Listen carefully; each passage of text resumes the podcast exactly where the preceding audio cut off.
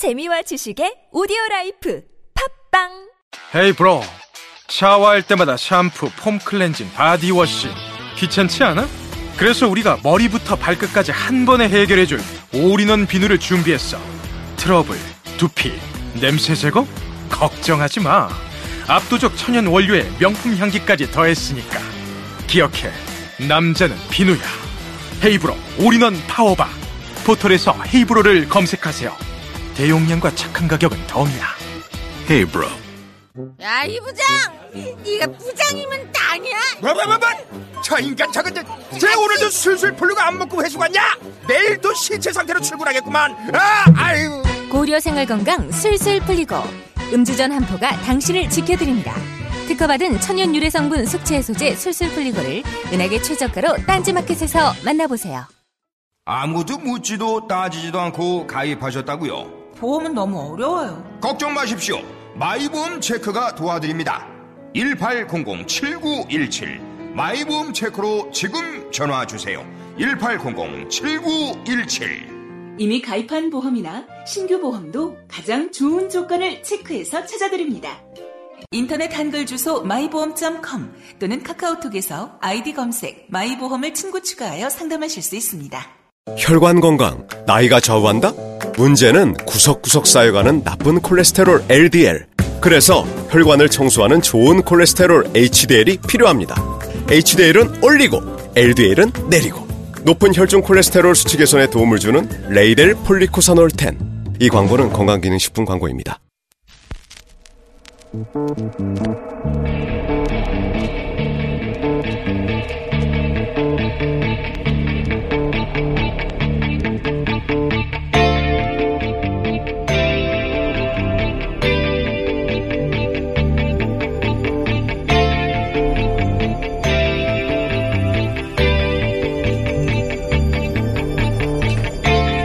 안녕하세요. 김호준입니다. 김경수 사건이냐 드루킹 사건이냐 논란이 계속되고 있죠. 대통령 측근인 만큼 그리고 지난 몇 년간 우리 사회를 뒤흔든 국가기관에 의한 댓글 공작을 겪어온 만큼 그 관점에서 사안을 먼저 바라보고 그런 의혹이 있는지 없는지 면밀히 따져보는 것은 당연한 이치죠. 동시에 그게 아닐 가능성, 민간의 지지자 모임 중 하나로 지지자들의 통상적인 댓글 활동일 가능성 역시 같은 눈높이로 따져봐야 합니다. 그럴 수도 있으니까요. 그런데 거의 모든 언론이 전자의 가능성에만 집중하고 있습니다. 후자 가능성을 따지는 것은 언론이 할 일이 아니기라도 한 양.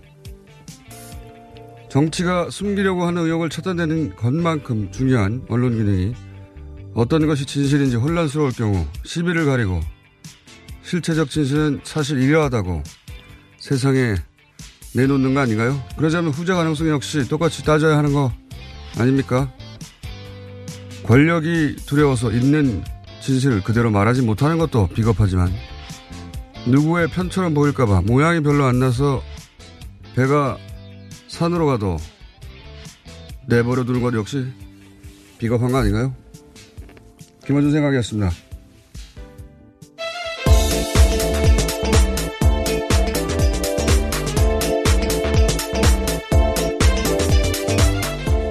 시사인의 김은지입니다.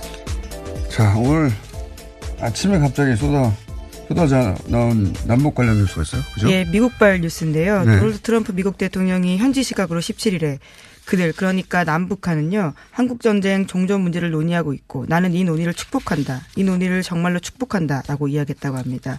아베 총리를 만난 자리에서 이렇게 이야기했다라고 하는데요. 종전 논의다라는 이야기를 직접 꺼냈기 때문에 굉장히 주목받고 있습니다. 그러면서 어, 이 대목이 저는 인상적이었는데 어, 사람들은 아직 전쟁이 끝나지 않았다는 걸 모른다. 예, 그렇죠. 제가 사람들은- 보기에는 예, 예, 예. 트럼프 대통령도 몰랐을 거라고 봅니다 이전에는 몰랐을 거라고 보는데 종전 협정의 의미를 정확하게 알고 있는 거죠. 예. 이 이야기를 미국 대통령이 했다는 게 굉장히 중요한 겁니다. 예, 그러면서 또 회담도 6월 초 정도로 얘기가 되고 있다라고 하는데요. 전제하면서 그보다 조금 더 열릴 수 조금 더 빨리 열릴 수도 있다라는 이야기도 하고 있습니다. 그러면서 개최 후보지로는 다섯 개 장소가 검토되고 있다라고도 알렸는데요. 하지만 논의가 잘 안 되면 회담도 하지 않을 가능성이 있다라는 것도 이야기하고 있습니다.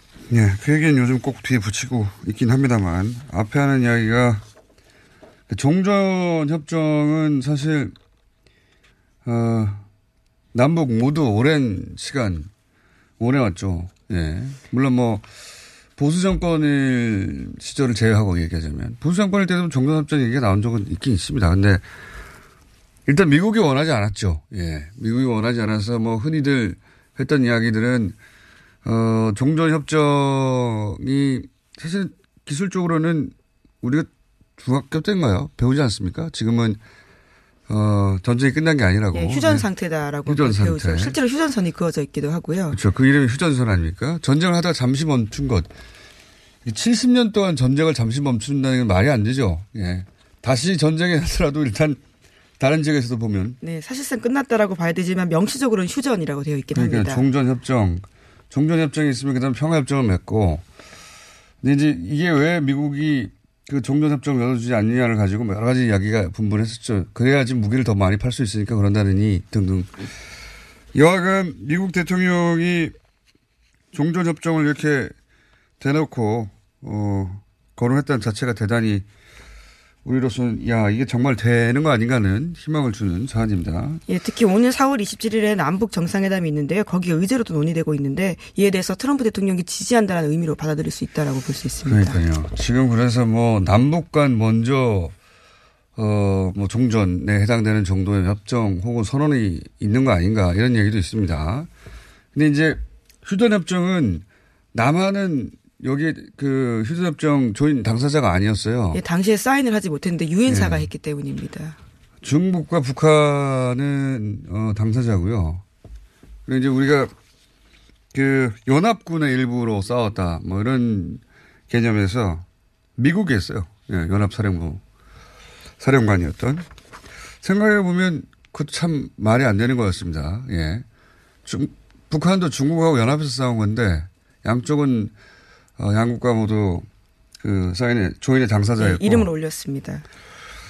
남한은 그때 그 말하자면은 어 미국 미 군정하에 있었기 때문에 사실상 만약에 그게 다른 나라의 사정이었다면 어 미국의 준식민지하에 있는 상태하고 똑같은 거거든요. 그래서 우리가 사인을 못한 것과 같다.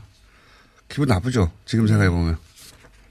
여하간 그- 그랬었는데 그게 끝날 수도 끝날 수도 있겠습니다. 참 역사적인 일이 벌어지는 겁니다. 그러면. 관련해서 북미 간 사전 논의도 잘 되고 있다라고 이야기를 트럼프 대통령이 밝혔는데요. 네. 하지만 이렇게 하겠습니다. 만난다라는 것보다는요. 최종 결과가 중요하기 때문에 지켜보자라고 이야기했는데 결과가 중요하다는 이야기를 여러 차례 강조하고 있습니다. 물론이죠. 예. 저 어쨌든 미국 대통령이 이제 미국 언론에다 대고 한국 전쟁이 아직도 끝나지 않았다는 걸 모르고 있다. 실제 미국인들이 뭐 어떻게 알겠어요. 예. 모르고 있다는 말을 했던 자체가 매우 중요하다고 봅니다. 그리고 가능성을 한층 더 높였다. 종전협정, 평화협정. 그 정도 뉴스가 새벽에 나왔고요. 그리고 뭐 북한도 미국을 자극하지 않으려고 원래 이제 시리아의 강력한 지지 국가거든요. 북한이. 예. 네, 그렇습니다. 그런데요, 노동신문에 관련된 기사를 냈습니다. 그러면서 눈에 띄는 모습들이 있는데, 시리아 독립 72주년을 맞이해서 지지와 연대 의사를 표현하긴 했습니다. 그러면서 시리아가 미국의 군사적 간섭과 압살 책동에 시달리고 있다라고 비난을 했지만요, 미국 주도의 최근 시리아 공습에 대해서는 언급하지 않았습니다. 지난해 4월만 하더라도요, 미국이 시리아 공군기지 폭격했을 때 외무성 담화로 비난했던 것과는 대조되는 행보입니다. 그러니까요. 북한도 지금 분위기에서 어, 미국을 자극하지 않으려고 하는 거죠. 예. 그리고 이 시리아 공습 관련해서 미국에서 재미있는 뉴스가 하나 있는 게 트럼프 대통령의 성향. 네, 캐릭터를 볼 수 있는 캐릭터를 정확하게 드러내는 발언인데. 예. 이, 이 시리아 공습에 대해서 이제, 어, 볼, 어, 일주일 됐죠. 이제 볼턴. 예, 취임한 지 일주일 됐습니다. 가장 그 강력한 매파라고 하는 볼턴을 소개하면서 이제 어 시리아 를 성공적으로 예, 시리아 타격을 성공시킨 사람이다. 뭐 이렇게 소개를 하- 하니까 박수가 굉장히 쏟아졌는데 박수가 너무 길어지니까 어 본인이 말을 이어가지 못하게 되었는데요. 그러니까요. 덩달아 박수를 치다가 기분 나쁘다는 티를 낸 겁니다. 이렇게까지 이야기했는데요. 이 정도로까지 반응 좋을지 몰랐다면서 조금 질투가 난다라고 말을 하자야 청중들이 다 웃었다고 합니다. 그러자 트럼프가요. 볼턴이 모든 공을 가져가는 건가? 그럼 그의 일자리도 끝나는 건데 라는 이야기를 했다고 합니다. 그러니까 그동안 일자리 끝났던 사람들이 예, 배넌도 있었고요. 예. 어, 또 그 국무부 장관 예, 매티스 장관도 있었습니다. 예. 아니죠. 그, 그 저기 아, 국무부 예, 장관. 콩- 예, 예. 아, 죄송합니다. 생각 안 나네요. 예. 이름 생각 안 나지만 중요한 건 이름이 아니라 바로 전임 국무부 장관. 그러니까 화해무도가 조성될 예, 때 그렇죠. 화해무도 조성의 공이 그에게 갈까봐 자르는 예. 게 틀림없다고 제가 예, 말씀드렸는데 트럼 예, 트위터로 해고된 바가 있는데요. 그렇죠. 예. 그러니까 본인보다 주목받거나 본, 어, 본인이 가져가야 될 공을 예. 어, 다른 사람 부하 직원들이 가져가는 것을 견디지 못한다라고 제가 어, 제가 몇 번 말씀드렸는데 예, 렉스 예, 틸러스 국무장관입니다. 그렇습니다. 방금 확인했습니다. 네. 뭐 끝났으니까 뭐. 예, 예. 근데 어쨌든 그런 걸 여실히 드러내는 음, 볼턴이 공을 가져가면 그, 그, 그, 그의 일자리도 끝나는 건데 속마음이 훅 타- 튀어나온 거죠. 예. 예, 박수를 그만 치라는 뜻으로 이야기를 했던 것으로 보이는데요. 자, 자, 요거 잠시 후에 좀 저희가 정세현 전 통일부 장관 긴급 연락해서 잠시 짚어보고요. 자, 예, 관련해서 남북 관계 뉴스 하나만 더 전해드리면요. 어제 네. 한국에서도 관련된 뉴스가 나왔습니다. 문재인 대통령이 김정은 국무위원장과 업무 공간에서 20일 정도에 직통 전화하겠다라고요. 어제 임종석 남북 정상회담 준비위원장이 밝혔습니다. 알겠습니다. 그 의미 같은 것은 잠시 후에 저희가 통일부 장관 연결해서 급하게 짚어보기로 하고요. 자, 시- 그래서 시간이 별로 없어요. 자, 핵심만 짚어보죠. 네, 어제 삼성전자 서비스가 협력업체 소속 직원 8천 명에 대해서요 직접 고용하겠다라고 밝혔습니다. 삼성전자 서비스와 금속노조 산하 삼성전자 서비스 지회가 만나서 그런 합의서를 교환했는데요. 가장 눈에 띄는 부분은 이겁니다. 회사가 노조를 인정하고 합법적인 노조 활동을 보장한다라는 겁니다. 최근에 워낙 어, 큰 문제가 되고 있으니까요. 네. 자, 그런 뉴스가 있고요. 다음은요.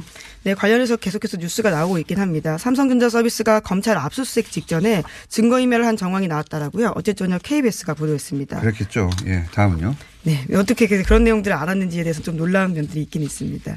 예, 또 검찰이 노조와의 의혹 수사를 계속해서 이어간다라는 방침인데요. 지난 2014년 삼성전자 서비스 노조 파업에 참여했던 염호석 씨가 스스로 목숨 끊었다라고 알려드린 바가 있는데요. 예. 관련해서 삼성 측이 개입했다라는 녹취를 검찰이 포착했다라고요. 어제 저녁 SBS가 보도했습니다. 그러니까요. 이건 저희도 한번 어, 알려드린 적이 있는데 예, 이번에 녹취가 나왔군요. 예, 개입했다고 하는. 자, 그러니까 그 노조원 노조 파업에 참여했던 분이 이제 자살을 하니까 그리고 그, 그 장을 치려고 하는데 예, 소위 시신 탈취가 예, 일어났다는데요. 시신 탈취를 해서 경찰 3개 중대. 이거 뭐 정상적인 과정이라면 가족이 노조한테 얘기해서 가족이 돌려받으면 되는데, 예, 경찰이 탈취를 했어요. 예, 사실 말도 안 되는 건데 그 뒤에 삼성이 있었던 건 아니냐 얘기는 그때부터 있었는데, 보다 구체적으로, 어, 녹취 파일이, 겁니다. 예, 녹취 파일이 나왔다. 그런 얘기고요. 예, 시간상 한 1분 정도 남았네요. 예. 예, 네이버에서 문재인 정부를 비판하는 기사의 댓글 추천수를 조작한 혐의로 구속된 김아무개 씨, 그러니까 드루킹이 있는데요. 어제 재판에 넘겨졌습니다. 추가 범죄 혐의와 공범이 더 있는지, 또 김경수 더불어민주당 의원 등 정치권과 연루됐는지 경찰이 계속 수사하고 있습니다. 어, 일단 지금 기소는 어 1월 15일 날 그 취득해서 취득했다는 표현을. 예. 예. 이게 샀다는 건지 내려받았다는 건지 건넸다는 건지 정확하게 지금 보도가 안 되고 있는데 어쨌든 1월 15일 날 받아서 17일부터 올림픽 단일팀 어, 공격하는 댓글에 매크로를 달았다. 614개의 아이디를 사용해서 라는 내용입니다. 지금 현재 기소된 거는 나머지는 아직 기소되지 않았어요. 그 네, 계속해서 수사 중이라고 하는 건데요. 네. 야권에서는 검찰, 경찰이 정권 눈치 보면서 제대로 수사하지 않고 있다라고 계속해서 비판하고 있습니다.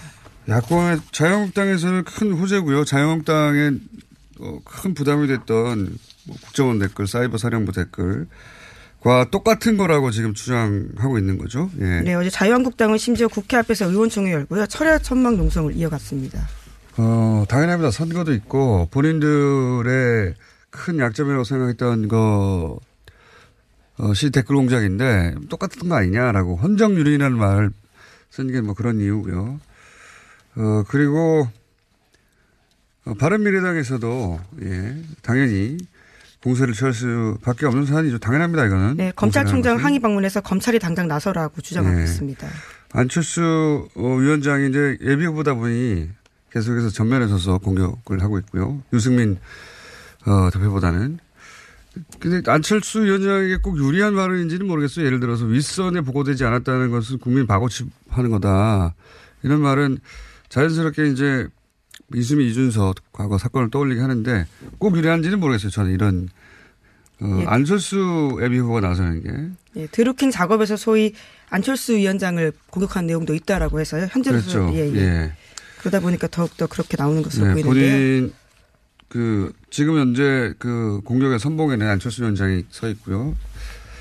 바른미래당에서는 더불어민주당에서는 이제 당연히 이제 이게 무슨 국가기관에 의한 헌정 유린이냐, 예, 어 민간 지지자 그룹에 의한 일탈이다, 뭐 이런 식으로 얘기를 하고 있죠. 자, 이 공방은 제가 보기에는 앞으로도 한참 동안 계속될 것 같습니다. 어, 오늘은 여기까지 하겠습니다. 어, 시사인의 김은지였습니다. 감사합니다. 자, 바로 연결하겠습니다. 어, 트럼프 대통령이 종전 협상을 언급했죠. 정세현 전 통일부 장관 전화 연결해 보겠습니다. 안녕하십니까? 예, 안녕하세요. 미국 대통령이 이게 그 종전 협상 의미를 정확하게 풀어주면서 아직 그 전쟁이 끝난 게 아니다. 종전 협상이 잘 되길 바란다. 이 어떤 의미, 의미가 있다고 보십니까? 정전 협정을 거론했다는 얘기는 정전 협정을 대체할 평화협정을 지금 그렇죠. 어, 네. 전제로 한 얘기입니다. 그러니까 그 평화협정은 또 미국 수교로 건너가기 위한 일종의 법률적 사전 조치예요. 네. 그러니까 지금 정전 협정을 뭐 정리를 하고 난 뒤에 평화협정 협상을 시작해야 되고 그 평화협정 협상이 마무리되는 시점에서는 북미 수교를 어, 해줘야 되기 때문에 북미 수교까지 좀 염두에 두고 있다는 얘기입니다. 그- 아하. 그리고 북한의 비핵화를 끌어내기 위해서 그 정도 반대급부는 줄 수 있다 그런 얘기죠. 종전 협상 그리고 평화 협정 그런 다음에는 북미 수교 이렇게 단계적으로 나가야 되는데 네, 그런 단계를 머릿속에 그- 그리고 있다는 의미라는 말씀이신 거죠. 예. 그렇죠. 교육이 제대로 된 거예요. 교육이 제대로 된 거. 아, 그동안에는 그거 안 해주고 비핵화만 하라고 그랬는데 그렇죠. 예. 예, 이전 정부에서는 뭐 부시 때까지는 오바마 때까지도 그랬죠. 근데 예.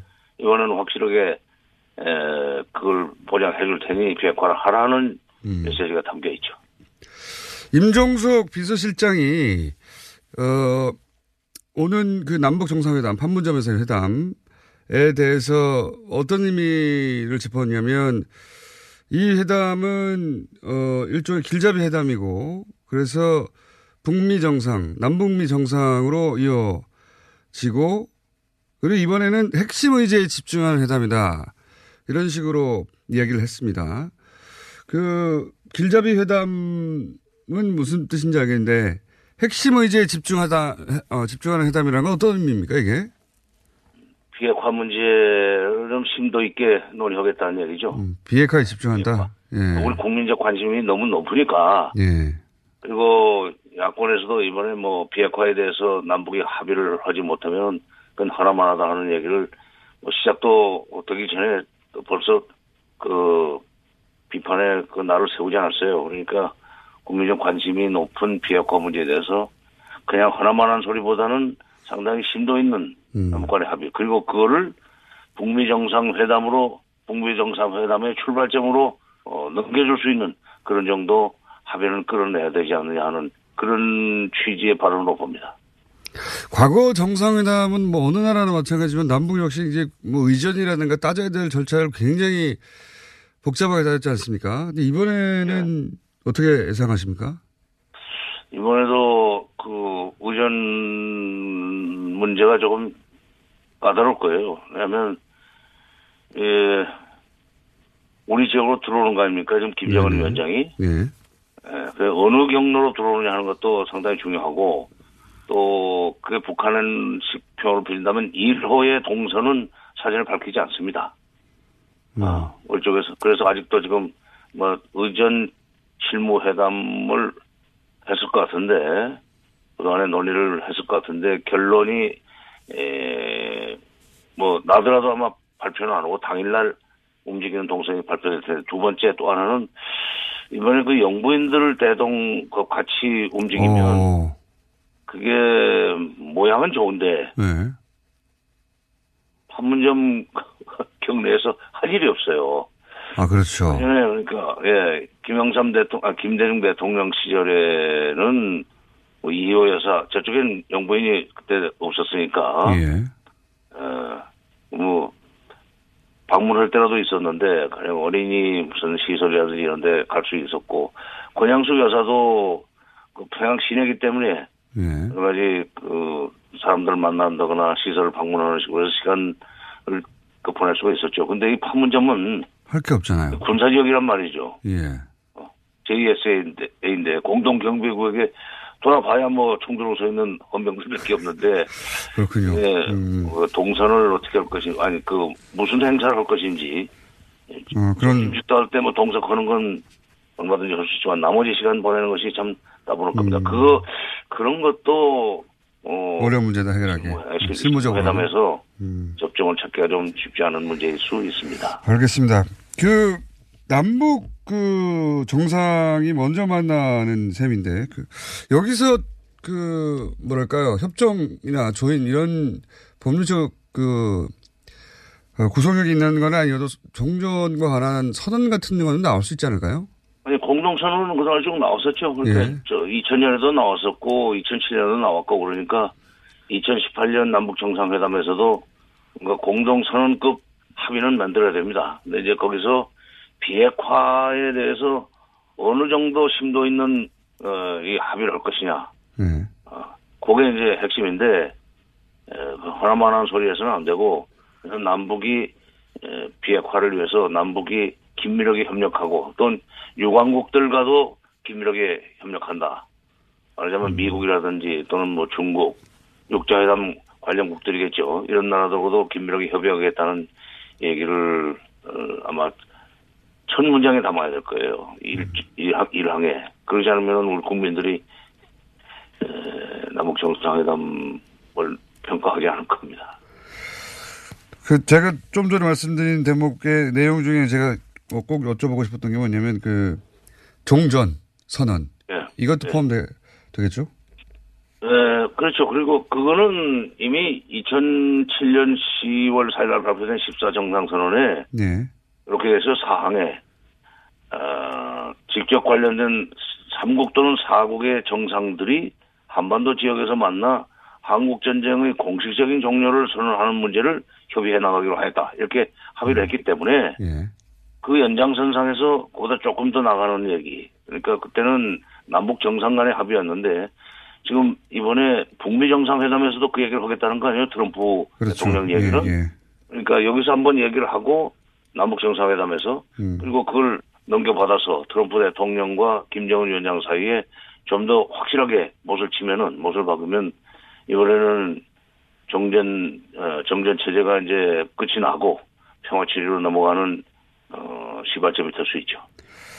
어, 한, 한 가지만 더 여쭤보시, 뭐, 뭐 드리겠습니다. 여쭤보겠습니다. 지금 어디 가신다고 하셔가지고. 이제 그, 소위 그 정상끼리 한 라인을 둔다는 거 아니겠습니까? 20일 날. 예. 20일이면 내일 모레인데요. 예. 이게, 그러면 남북 정상회담 전에도 통화를 하는 겁니까? 이렇게 일찍 그, 둔 이유가 뭘까요? 아, 일단 시험 통화는 해야죠. 예. 시험 통화는 하고 그러니까 시험 통화는 그러니까 서로 어, 문재인 아, 대통령하고 거기서는 김정은 뭐, 위원장이 예, 일주일에 봅시다 뭐 이런 얘기라도 일치를 해봅시다. 어, 뭐, 예, 일주일에 봅시다. 그러나 이제 정상회담 끝나고 나서는 예. 정상회담 자리에서 아마 뭐 자주 합시다. 예. 특별한 일이 없으면은 뭐 정례적으로 합시다라는 얘기도 할 수 있고 아주 잘된 거예요. 그 전에도 남북 간에 막 하트라인은 있었습니다만은 정상의 집무실 책상 위에 전화가 연결된 적은 없었습니다. 근데 그러니까요. 이제 큰 발전이고 어, 20일 날뭐 개통이 되면은 거기서 심도 있는 얘기를 하기는 음. 그렇죠. 그러니까 긴 얘기는 필요하다면 사람을 좀 보내겠습니다. 예를 들면 정상회담에서 합의를 볼 그 합의문, 뭐 공동선언문이라고 해도 좋고 이런 거에 대해서 초안을 가지고 우리가 먼저 평양을 갈 필요는 있어요. 과거에 그렇게 했으니까.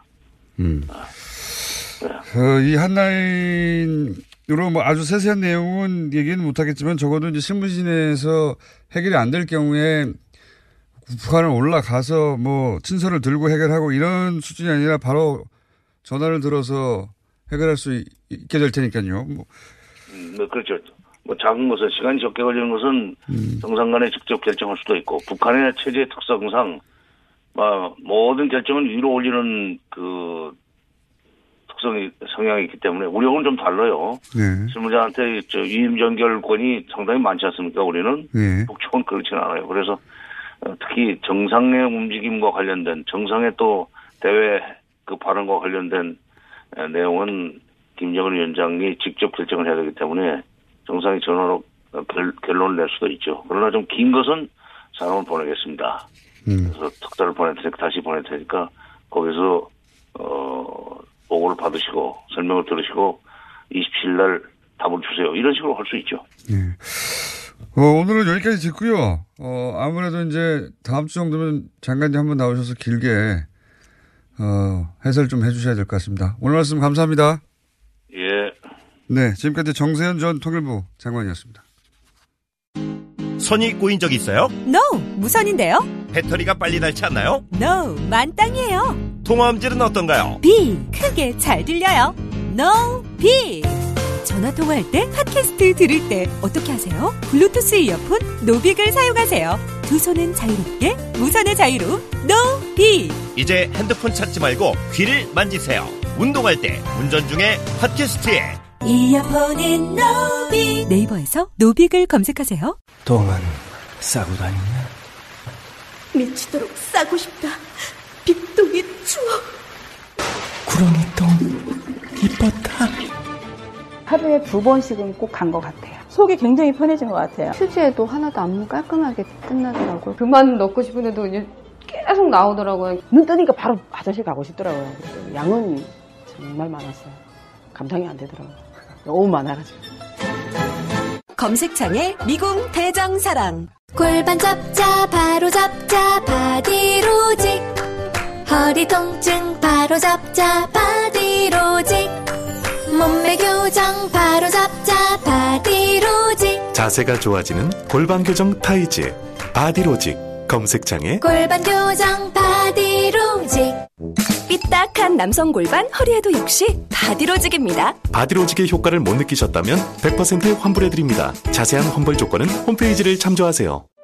이거 차량용 핸드폰 거치대야? 응, 조인트라고 투힘에서 새로 나왔는데 얼마나 편한지 몰라. 동생은 인터넷 강의 볼 때 태블릿 거치대로 쓰고 우리 엄마는 요리할 때 레시피 보는 용도로 쓰기도 해. 조인트라고? 응, 우리 아빠는 골프 스윙 연습할 때도 셀카 거치대로 쓰시던걸? 그러면 나도 헬스 할 때 셀카 거치대로 쓸 수 있겠네. one, two, three 할 때 two, 힘 세다 할 때 힘, 투, 힘. 네이버에 투 힘을 검색해 보세요.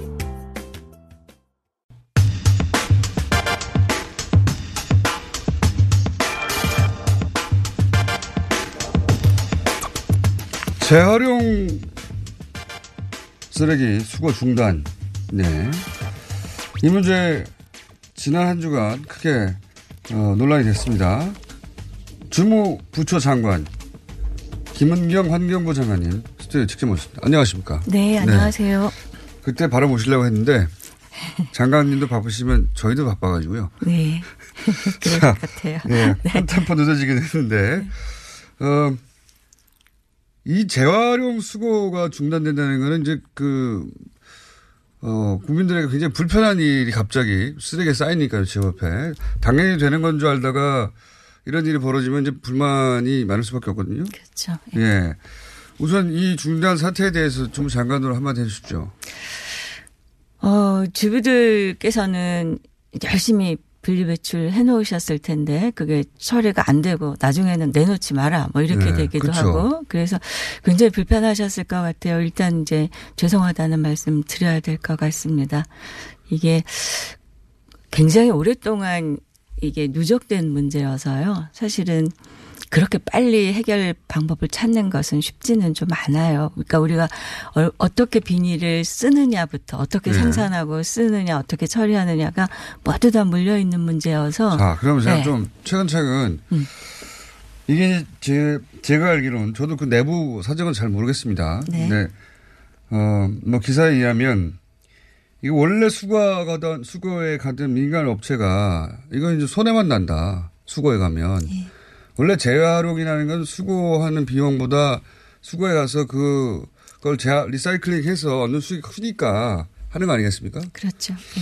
근데 이제 그럴 수가 없다. 이 우리나라 예를 들어서 페트병 네. 음, 예를 들자면 이런 거는 수거에 가봐야 재활용이 안 된다. 네. 그러니까 우리가 하면 할수록 손해다. 네, 그런 셈이 됐죠. 네. 그래서 민간 업체는 우리는 못하겠다 이렇게 된 거 아닙니까? 게다가 어 그걸 이제 중국이 사갔었는데 중국이 폐기물 수입 금지 조치를 발표 이게 정확하게 맞물린 건지는 모르겠습니다만 보도로는 그렇게 맞물렸어요. 그러니까 네, 네. 어, 이거 팔 데도 없다, 이거. 재활용도 안 되고. 우리, 우리만 손해 보란 말이냐. 민간 업체, 우리 재활용 수거 안 해.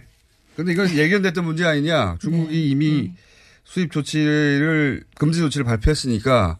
근데 손 놓고 있었던 거 아니에요, 환경부? 이게 이제 비판의 핵심 어, 연결 논리 맞죠? 네, 거기까지 제가 그렇습니다. 알고 있습니다. 네. 예. 잘못하신 건가요, 매우? 뭐 대통령께서 사과를 하시게 했으니까 제가 얼마나 잘못했는지는 변명의 여지가 없습니다. 대통령이 직접 나와서 사과를 하셨어요. 네, 불편을 끼쳐서 네, 예. 예. 자 그러면 예. 뭐 원래 이런 일들은 잘못한 부분도 있고 억울한 부분도 있는데요. 잘못한 부분과 억울한 부분 혹은 뭐 앞으로 해결할 부분 정리해 주십시오. 네. 사실 이 페트병을 중국에서 금지를 했는데 문제는 폐비닐에서 일어났죠. 페미닐. 네. 또 중국에서 금지한 게 두 가지. 그러니까 페트하고 이제 폐지가 가장 네. 핵심적인데 우리가 지금 겪고 있는 거는 폐비닐.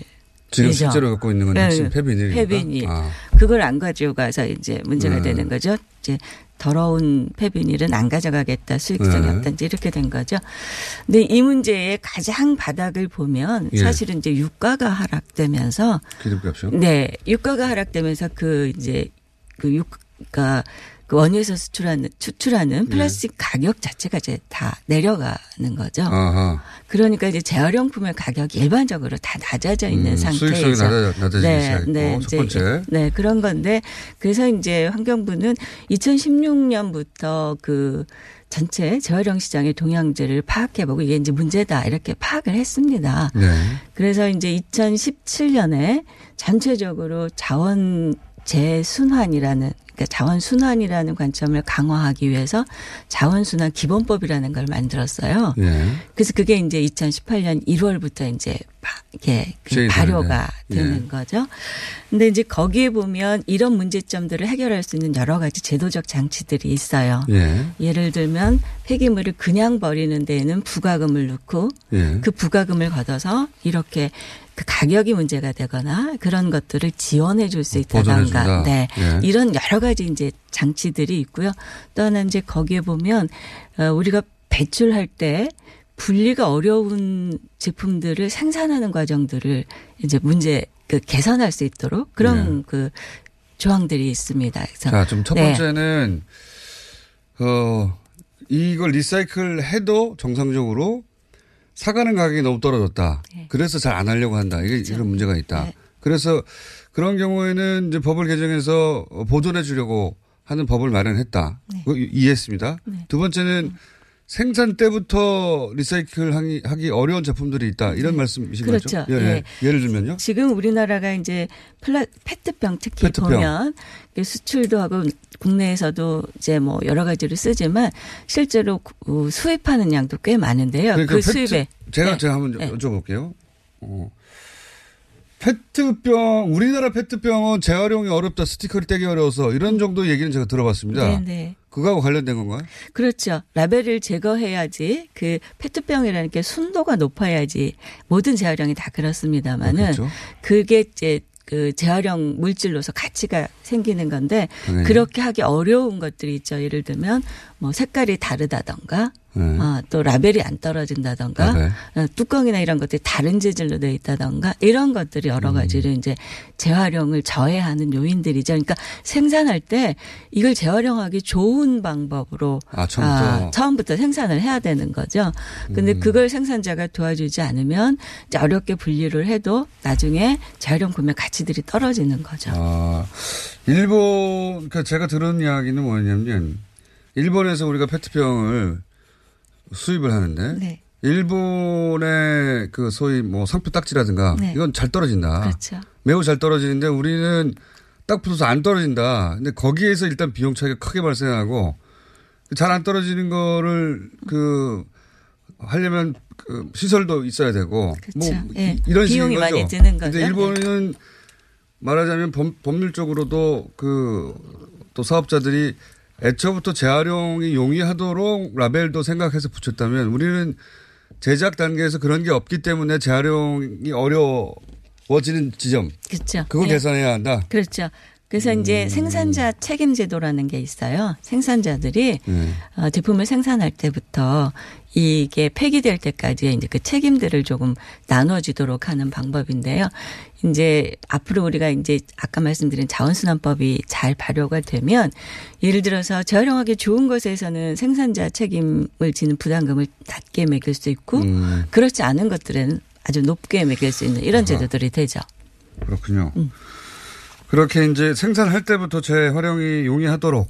그렇죠. 네. 예. 그런 법안과 그런데 왜 이런 법안이 바로 이렇게 올해 시행이 되는데 민간 업체들 일부가 전부는 아니다 하더라도 왜 수고를 안 한다고 한 거죠?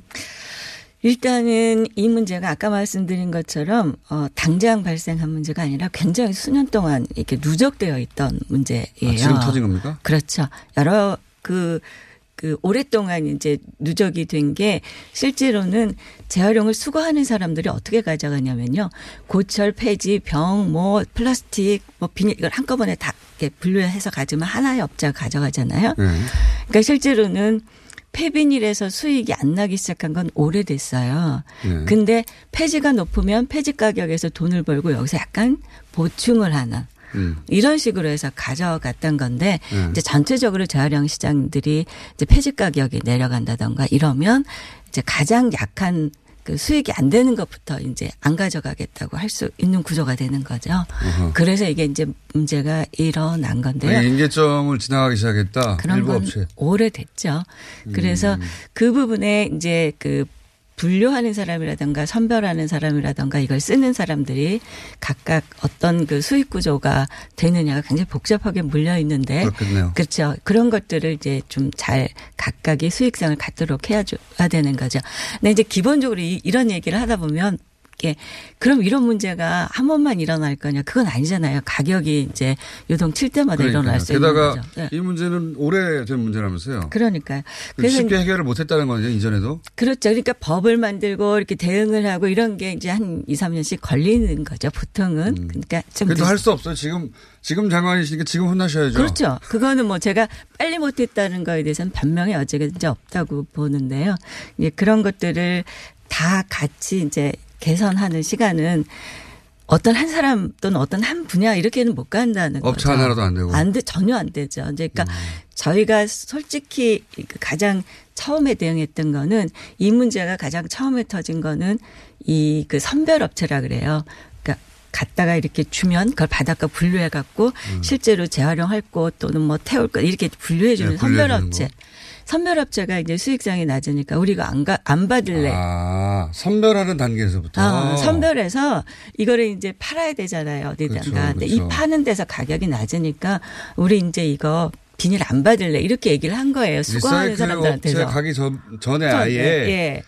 걷어가지고 나누는 업체가 별도에 예. 있나 보죠. 그렇죠. 몰랐는데 예. 거기서부터 거기서 이제 우리 안 받을래 하니까 이거를 수거해가는 업체들이 그 아파트에다가 우리 이거 안 가져갈래 이렇게 연쇄적으로 된 거죠. 음. 그 환경부는 아 이게 선별업체가 문제구나. 그러니까 선별업체하고 그동안 얘기했던 것들이 있어요. 선별업체가 재활용하고 나면 찌꺼기가 너무 나, 많이 남는데 이 비용이 너무 많이 든다. 그러니까 이걸 좀 그러니까 그래서 그거를 이제 삭감해 줄 수 있는 제도들을 만들고 이런 거 이제 해갖고 제가 시행을 4월 1일부터 했어요. 선별업체가 환경부를 향해 시위를 한 셈이군요, 이게. 그, 근데 이제 그 배경에는 또 이걸 쓰는 사람들도 있고 사다가 써야 되는 그러니까 보통 이걸로 연료를 만들어서 쓰는데요. 네. 그 연료를 사용해서 발전을 하거나 이러는 사람들도 이제 이 문제를 또 제기하는 거고. 그러니까 이게 굉장히 여러 가지가 물려 있어요. 너무 복잡하죠? 복잡한 건 제가 알 바 아니고요.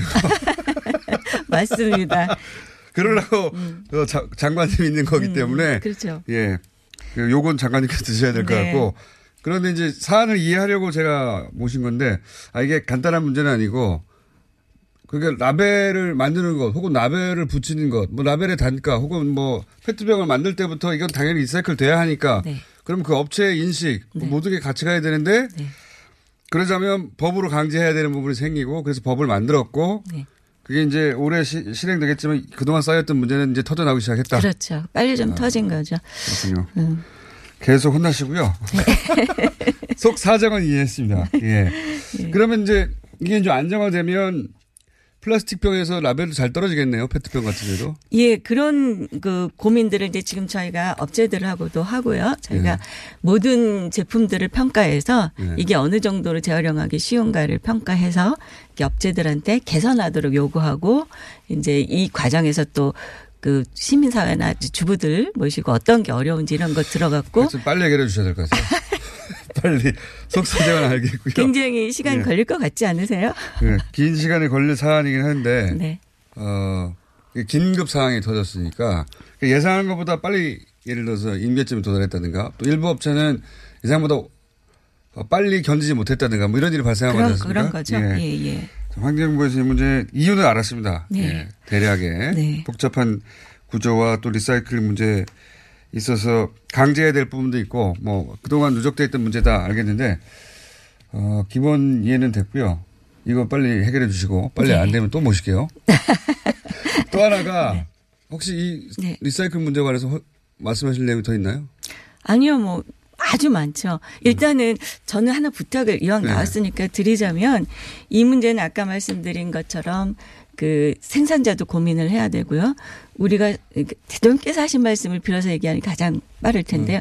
이 문제를 해결하는 건 환경부 혼자서 하는 게 아니라 생산, 소비, 배출, 재활용 그리고 우리 문화까지 다 개선하는 장기적인 대책이 필요하다 이렇게 말씀하셨는데 맞는 말씀이지만 저는 너무나 동의하거든요. 네. 그러니까 그 각각의 단계에서 우리가 같이 뭘 해야 될까가 사회적 으로 이제 음. 같이 많이 논의가 돼야 되는데요. 그래서 배출하는 사람만 잘해라 이렇게 해도 소용이 없고요. 또 파는 사람들이 있어요 중간에. 네. 예를 들면 문화가 어떠냐면요.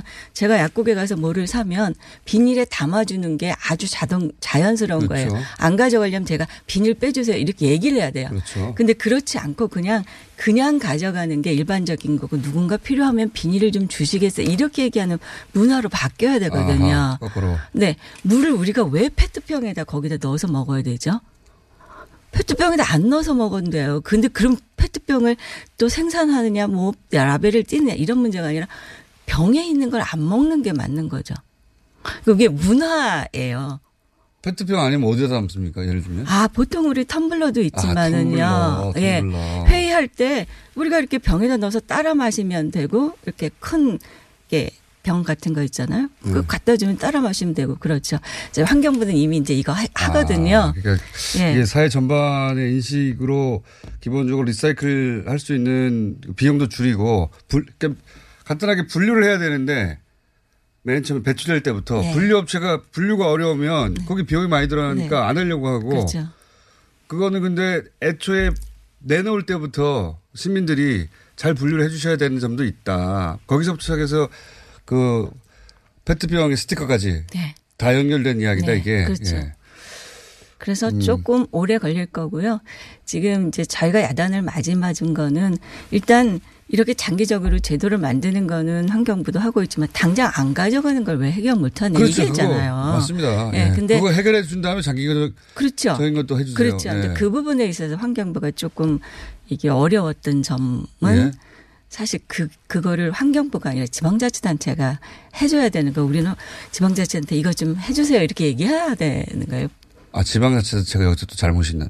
박원순 서울시장 소환돼야 되는 시점입니까? 아니 기초자치단체들도 많고요. 네. 일, 일차적인 책임이 기초자치단체에 있어요. 아 그래요? 네, 거기에서 지금 이- 이렇게 문제가 생겼을 이건 때 책임을 떠넘기듯이 들릴 수도 있습니다. 그렇습니다. 그래서, 그래서 말을 못 하셨어요? 그렇죠. 그, 그렇죠. 그래서 그냥 차라리 뭐 그냥 어. 그런데 실제로는 이제 그 아까 말씀하신 것처럼 총리님께서 크게 꾸지람을 하신 것도 네. 왜 환경부가 지방자치단체들을 잘 관리를 못하냐. 아, 관리를 못하냐. 네. 예. 문제가 생기면 빨리 대- 임시라도 대응을 해야 되는데 빨리 지방자치단체에 협조를 구하거나 안 되면 뭐 총리실에도 연락하거나 그래야 되는데 적극적으로 서- 선제적으로 움직였어야지 이런 얘기인가요? 그러? 그런 네. 거죠. 근데 실제로 보면요. 이 지방자치단체들도 아파트하고 그 수거업자가 개별 계약을 하고 있기 때문에 이 관, 이거에 대해서 관리를 지금까지 안 하고 있었던 거죠. 아, 복잡해져 이게 저서 알고 싶지 않아요 더 이상은. 복잡하니까 네, 네. 그거 하, 하라고 이 네. 부처가 있기 때문에 거기서 알아서 해주시고요. 최근에 제가 듣기로는 네. 그 서울시 물 아리수 네. 그 페트병도 요 문제의식 때문에 디자인 바꾸기로 했다고. 네. 저는 들었습니다. 한 단계 더 해주셨으면 어떻게 해요? 좋겠네요. 아니 서울시가 수돗물 생산해 주셔서 우리는 다 모든 수도꼭지에서 먹을 수 있는데 예. 개선하시지 말고 그거 안 하셔도 별 문제 없거든요. 어떻게 생산 안 하시면 되죠. 아리수를 아예 생산하지 말아요? 네. 아, 그건 또 다른 이야기인데. 아, 예. 왜냐하면 제가 컵으로 컵으로 받아 마셔라 이런 얘기예요. 아 그렇죠 모든 것에 아, 아예. 네. 거기서 한 발 더 나가서. 네, 네. 예. 왜냐하면 제가 컵을 들고 다녀야 되는 거예요, 그럼 우리는? 아 당연히 들- 이렇게 들고 다니세요. 아니 이게 그 아, 아예 지금 컵을 들고 나오셨네요? 아니 저는 이거 언제나 갖고 다니죠. 근데 그게요. 아니 그게 제가 그렇지만. 예. 제가 예전에 그 시의원 할 때요. 예. 그때 그 그 저 상수도 사업본부에서 그 페트병 생산하는 거를 그때 시작을 하겠다고 해서요. 예. 저는 그거 할 필요 없다. 그걸 왜 하느냐. 왜 수도꼭지 다 만들어줬는데 병에다 넣어 먹는 걸 그 나중에 폐기물이 얼마나 문제가 음. 굳이 될 다시. 병에 한 번 더 넣느냐. 왜 그걸 그렇게 해요? 개인 컵을 뭐 직장이나 이렇게 두자. 아니 직장에다가 두는 거 아니라 직장에서 컵을 몇 개 놓으시면 되죠. 여기 유리컵 누가 좀 아, 씻. 씻어. 예전에 다 되는 그렇게 했었어요. 예전에 그랬죠. 맞습니다. 다 했었어요. 예. 지금은 개인 페트병을 물병을 사가지고. 편의점에서 먹죠. 근데 그렇게 아. 안 해도 되죠. 근데 그거를 그냥 그 민간 업체들이 하는 것도 아니고 공공기관에서 그거를 생산. 더 좋은 건 수도꼭지 틀고 입으로 먹는 건데요. 컵은 초등학교 때는 그렇게 했었죠. 그렇죠. 음, 그런 식의 발상의 전환이 사실 아 그게 문화예요. 생각해 보니까 음. 그 언젠가요? 정확하게 기억 안 나는데 저도 90년대 중반쯤에 독일에 있는 배낭여행 하다가 한 슈퍼에 갔는데 거기서 그 천으로 된 천으로 된 쇼핑백 가방 네, 네. 그걸 기본으로 사용하는 것처럼 인식하는 사람들이 모두가 아니었지만 모두는 있더라고요. 네, 그렇죠. 그래서 비닐을 드릴까요 말까요 물어보는. 그렇죠. 예. 그렇게 바꿔야 된다는 거죠. 그렇죠.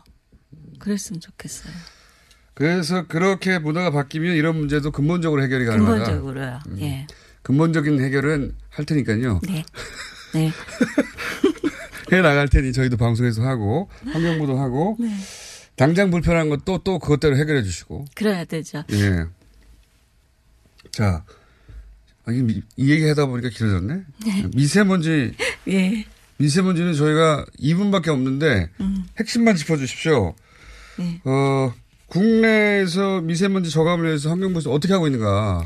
어, 환경부는 2022년까지 미세먼지 발생량 자체를 30% 줄이는 계획을 세웠잖아요. 네. 그래서 그 굉장히 열심히 하고 있는데 여기서 2017년에 얼마만큼 했냐? 그러니까 7.6%가 줄었어요. 2018년에 얼마만큼 줄일 거냐? 한 저희가 10%까지 어떻게 줄일- 줄이죠? 아, 그거는 우리가 저 미세먼지 많이 내뿜는 발전소도 오래된 거는 셧다운 했고요.